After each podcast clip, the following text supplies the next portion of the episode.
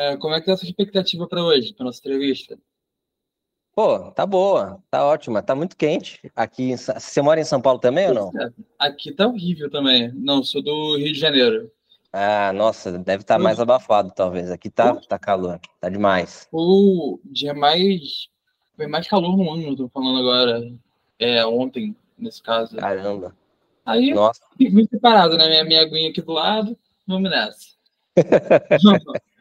é, foi criada por você, né? A banda, né? É, Sim. Pelo percussionista Junior Brad, há quase 10 anos, né? Que a Candura foi criada. Aí virou nome constante no cenário da música e tudo mais.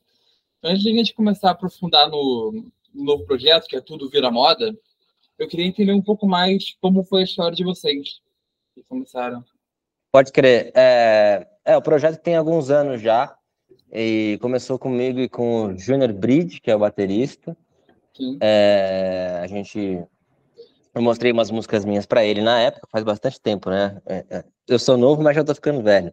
E aí, enfim, ele gostou, a gente começou a produzir as coisas junto, decidimos lançar um EP, a gente formou um grupo ali, né? Outros músicos junto também faziam parte da banda. É, o Marcelo Gasperin, antes o Garelha, aí de, depois o Vitão, mas aí deixa eu fechar aqui, aí ficou eu, o Junão, depois a gente, enfim, veio a pandemia, a gente lançou alguns discos antes da pandemia chegar, alguns EPs na realidade, Uhum. É, até que naquela transição entre o período da pandemia e o pré-pandemia, a gente começou a gravar o nosso primeiro disco, que é o Dístico. Sim. Quando começou aquela loucura toda, a gente lançou ele no meio da pandemia. Foi o nosso primeiro disco lançado. Isso foi em é, abril, 2020. eu acho, de 2020. É, abril uhum. de 2020. Uhum. Aí as coisas foram, como você sabe, pandemia, loucura. Nesse meio tempo, eu e Júnior Bridge, Junão, tivemos que reestruturar todo o projeto. É, a gente chamou o André Bedure, que tinha produzido o disco, ele gostava das músicas, ele entrou para o projeto, a gente começou a trabalhar com ele já como um componente da banda. Uhum. Gravamos o, o, o segundo disco com o Thiago Romaro, querido amigo que foi para Portugal, mas ele era da banda antes de sair. É... Aí chegou o Thomas e a gente reestruturou todo esse projeto antes de voltarmos a tocar por aí. Então, eu, Júnior Bride, André Bedurê no baixo e o Thomas Marra na guitarra, nosso time atual. Legal. E falando de você especificamente, você também é jornalista, né? Além de cantor, músico. É, o que, que veio primeiro, o jornalismo ou a música? Ah, os dois fazem parte, não tem como, como, como separar, porque se eu não tiver o jornalismo ou a música, eu não vivo, então eu preciso dos dois. É, claro que eu trabalho muito mais com o jornalismo, porque é o que eu realmente ganho dinheiro, para falar a verdade, assim, em termos práticos, mas para sobreviver. É, mas com a banda também, estou aí. É, os dois são 50%, né? Conforme você. Exato. É, Exato. Bom, e tudo vira moda. Ela, é, esse projeto marca uma nova fase, né, para vocês. É, como você descreveria a evolução sonora tipo, e a temática desse álbum em comparação com os trabalhos anteriores? É, eu acho que ele é um álbum é, produzido de forma coletiva, porque a vida levou a gente a isso por conta da pandemia e também porque a gente quis mesmo fazer isso intencionalmente, né? O André Bedure, que é o nosso baixista e produtor musical do álbum, é, teve algumas ideias durante o processo de, de arranjar as músicas. Então a uhum. gente tocou as músicas junto. Às vezes pode parecer esquisito, né? Mas quando as gravações são feitas de qualquer álbum, de qualquer artista, muitas vezes os, os, instrumentos são gravados de forma separada. Então vai lá, o, é, quem toca o violão a guitarra, com uma guia, faz a guia, depois o baterista vai lá junto com o baixo. Os instrumentos são captados de forma individual. A gente resolveu nesse disco, Tudo Vira Moda, entrar no estúdio e a gente tocar junto, no clique, ao mesmo tempo. Então, ele já tem uma cara coletiva começando por aí. É, depois que isso foi feito, que as bases, que a gente subiu as bases, a gente foi colocando outros elementos, né? Então tem muito arranjo de metais, trompete, trombone, sax, é, tem bastante teclado também. Então ele é um disco com uma cara assim estética sonora bem coletiva. Legal. É, isso que você falou é uma curiosidade que eu não sabia desse método de produção separada. O que leva os músicos a optarem por fazer dessa forma e não da forma como vocês fizeram tradicionalmente? Ah, eu, eu acho que depende muito do da onde o músico o que, o que ele quer o que, que ele quer sonoramente, né? É, onde ele quer chegar. É, gravando individualmente existem vantagens que você gravando junto talvez você não tenha, mas também existem vantagens gravando junto que você vai ser difícil você chegar se você gravar assim de forma individual, né? No nosso caso, a ideia de tocar junto, todo mundo no mesmo, no mesmo momento, no mesmo instante, foi justamente deixar a pulsação ali do, do ao vivo, vamos dizer assim, aparecer no, na gravação, né? Então, eu acho que isso foi, foi bem feito, assim. Acho que é uma vantagem de gravar desse jeito. Como a gente se conhece muito bem, para a gente não foi algo assim, não foi um bicho de sete cabeças, não. Uhum. É, você falou que o primeiro lançamento foi durante a pandemia, você me contou. É, tendo em consideração esse primeiro projeto e os que vieram, como costuma ser o processo criativo de vocês? Como nasce música da Cantoras? Tá. É, normalmente eu, eu escrevo, e, e, mas eu toco no violão, faço uma coisa assim bem crua, mas faço a melodia da, da, da música e também coloco a letra, às vezes eu faço junto, e aí eu levo isso bem cru ainda para o estúdio. E aí nós quatro, a gente arranja, os, eles, né, os outros três, analisam, falam que gostaram, que não gostaram, e a gente vai produzindo isso junto. No caso do último disco, Tudo Vira Moda, ainda teve um ingrediente que foi a participação do Thiago Romaro que era o nosso guitarrista, ele foi para Portugal durante a pandemia e saiu da banda, mas é um grande amigo e compositor. Então, muitas músicas são minhas, muitas músicas são dele e outras são parcerias nossas. Então, a gente levava para o estúdio, nós dois, as músicas ainda, como eu disse, meio cruas, e juntos a gente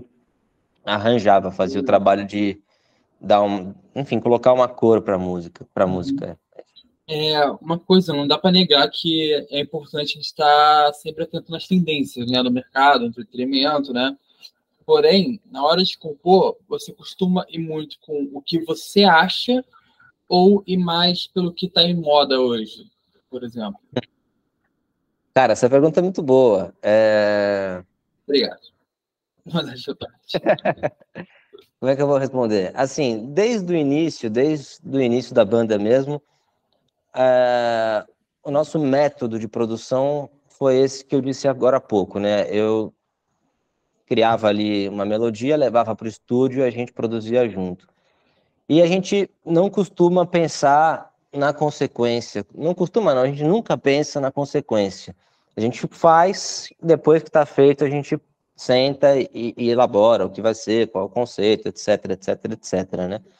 Eu acho que o nosso disco ele aborda isso assim de maneira é, talvez indireta, mas para mim é muito escancarada, é, que é essa loucura, né? Que é a comunicação hoje tem um lado muito bom, tanto que a gente está aqui conversando, uhum. mas também tem uma o que eu travou, foi mal. Você de São Paulo, eu do Rio, por exemplo. Exato, exatamente. E você conseguir fazer o seu trabalho, eu também, muitas vezes online, eu sou jornalista e sei como é. Mas isso também tem um outro lado, no caso da produção artística, não apenas da música, que é a gente pensar, isso vale para qualquer coisa na realidade, né? Que sucesso ou fracasso são medidores que são objetivos, né? Como se a relevância de uma obra ou a profundidade de uma obra fosse assim analisada somente de um ângulo. Então a gente desde o início falou não, não vamos pensar nada disso, a gente vai produzir e depois a gente analisa e divulga e seja o que Deus quiser. E eu acho que isso nesse sentido a gente tem tido êxito nesse nesse raciocínio. Legal. É, o álbum ele abrange, inclusive, uma gama de estilos muito diversas, né, muito ampla. É, como foi equilibrar essas diferentes influências em uma só identidade? Uh... Seu projeto. Cara, esse foi um trabalho feito muito pelo André Bedure, que foi quem produziu musicalmente o disco, né? É, realmente, ele, enfim, tem músicas de vários, assim, temas, de vários, que, que tocam em vários estilos também, né? É, música popular brasileira, música brasileira, enfim, rock também. A gente, assim, eu vejo a unidade do disco no sentido de que ele tem é, arranjos que se combinam, que se complementam entre as músicas. É, acho que o nosso, o, o, enfim, o conceito do disco, né? Tudo vira moda, tudo que a gente está dizendo está é, muito bem intercalado e, e uma característica nossa é justamente essa possibilidade, essa gama, essa facilidade que a gente tem assim de de encaixar vários estilos no mesmo disco. Isso acontece, sempre aconteceu e agora acho que está muito aflorado no, no, caso do Tudo Vira Moda. Sim. É, o título, como você falou, Tudo Vira Moda, ele sugere uma reflexão sobre o que se torna popular ou comum. É, alguma mensagem específica que vocês gostariam que o público retirasse ao escutar as músicas de vocês? Você quer, você quer que eles sintam na hora? Não. Eu acho que as pessoas elas escutam e elas têm total direito de acertar e errar, entendeu? E uhum. imaginarem o que quiserem a partir do momento que escutam. Porque também se eu chegar e falar assim, ah, a música X é isso, isso, isso, isso, isso, isso, isso, isso, aí não tem graça, né? Aí é. é não tem tanta graça. Então, eu acho que as pessoas... A pessoa fala que achou tal coisa, você fala, se você achou errado. É, você, acha... você achou errado. Eu nunca sei o que dizer ou o que explicar da música X ou Y. É muito difícil explicar. Eu tenho dificuldade enorme. Tem gente que tem facilidade, que gosta, que escreve. Eu tenho maior dificuldade de escrever sobre o que eu escrevi, de falar sobre o que eu escrevi. uma curiosidade desse álbum que vocês fizeram uma imersão em um sítio, né, para as gravações, né, para ter uma experiência única. É, Sim. Se, do que se deu essa ideia, né? E o que, que esse isolamento acabou influenciando você, essa imersão? Cara, a gente resolveu fazer isso, e várias bandas já fizeram, né, também, uhum. ao longo da história, mas realmente foi algo que, que influenciou, porque com a pandemia, com o que virou, né, vivendo na pandemia, 2020, 2021, e até um pedaço de 22, 22 acho que menos, né, mas é, as pessoas estavam ali habituadas com um cotidiano que era muitas vezes idêntico, todo dia a mesma coisa, né? Eu acho que sair do, do nosso mesmo cotidiano foi importante, né? Então a gente resolveu sair é, daqui de São Paulo capital, a gente foi para para um lugar no interior de São Paulo, a gente ficou alguns dias para justamente fazer esse processo de mostrar as músicas e de arranjar sem a, a, influência da cidade, né? Então, eu acho que foi bom. A gente conseguiu, em alguns dias, não foram tantos dias, mas em alguns dias, a gente, a gente conseguiu avançar muito, assim, na produção do disco. Foi bem importante. Legal. É, então, o, o disco ele acabou contando com participações de Samuel Samuca, Luísa Colia e da banda Vitrola Sintética. É, como, como foram essas colaborações com eles? Uh, as colaborações se deram da seguinte maneira: a gente estava gravando, depois que a gente começou a mixar o disco, e a mixagem foi feita pelo Gabriel Martini, é, a gente refletiu e pensou, putz, realmente esse disco tem músicas que são muito diferentes, né? Assim, com características diferentes. Então a gente arranjou elas com coisas parecidas para fazer essa, para amarrar e aí a gente escutou a música que chama Intención, que eu escrevi em uma viagem para Buenos Aires. É... E a gente pensou, nossa, essa música tem tudo a ver com o Samuel Samuca, do Samuca e a Selva. Uhum. Aí tinha um amigo em comum, o Thomas, nosso guitarrista, conhecia alguém do Samuca e a Selva tal, a gente conseguiu o contato dele, a gente enviou a música, ele adorou e, e topou. Então, essa participação foi assim. No caso do Vitrola Sintética, é, eu gosto muito do trabalho deles, acho eles muito bons, é, sou fã, e eles seguiam a gente, a gente também eles, então houve essa, foi mais fácil, assim, de mandar mensagem para o outro, eles gostaram da ideia, e aí eles gravaram muitas coisas, assim, né, foi bem legal, eles gravaram guitarra, sintetizador, o Felipe, que é o, vocalista, também é, registrou um dos versos da música, foi muito massa. E no caso da Luísa, a gente conhecia o trabalho dela, eu gostava muito, o Thomas que me mostrou, e a gente resolveu mandar para ela uma música, e funcionou parecido com o Samuca, assim, ela gostou muito Legal. e a gente gravou. Bacana. É, bom, a apresentação ao vivo do álbum está marcada para agosto, no SESC 24 de maio. É, já foi. Eita. Foi agora no, no último agosto. É, deve... É, como, é, como é que foi a experiência de vocês mostrarem o projeto para o público? Foi bem massa. A gente lançou o disco é, agora no segundo semestre de 2023.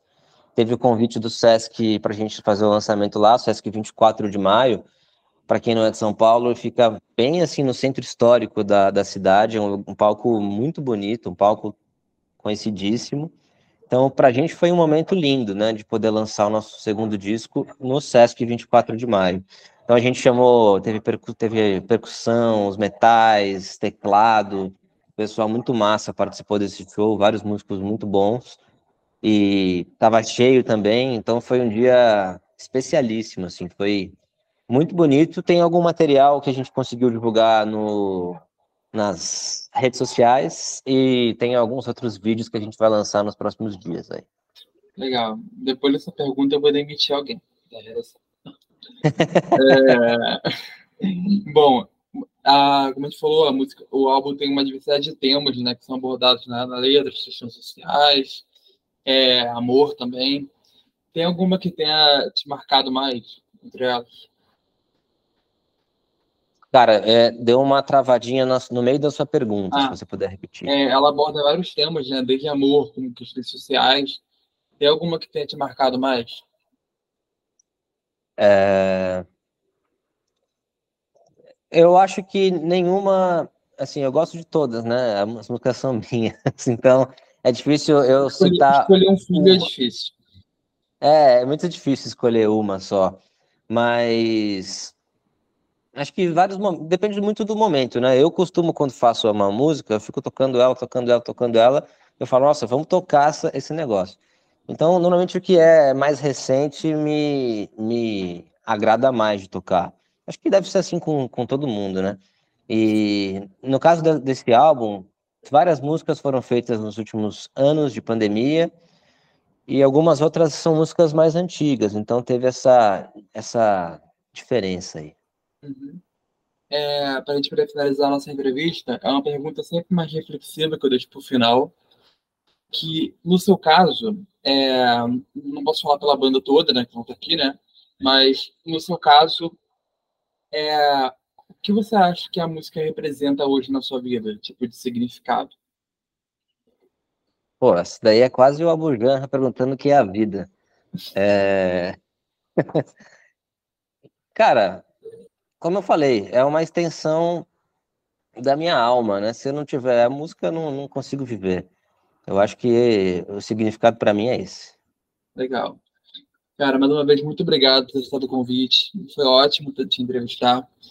E para quem conheceu a banda pela nossa entrevista, olha que a gente consegue acompanhar melhor os trabalhos de vocês, redes sociais, plataformas.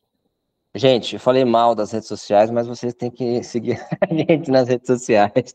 É o seguinte, é Canduras com K, escreve com K, Canduras com S no final, em nosso Instagram, Canduras Banda.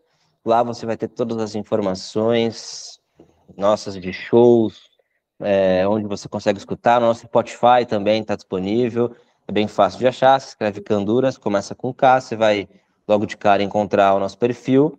Aproveita e conhece, porque a gente tem aí quatro EPs lançados, a gente tocou aí no Rio, inclusive, recentemente, no Áudio Rebel. Recentemente nada, né? O tempo passa voando, já faz mais de um ano, acho, ou um ano. Então, é isso. Escutem Canduras nas redes sociais, nas plataformas digitais. Valeu, até a próxima, meu. Obrigado. Valeu, Luca. Falou.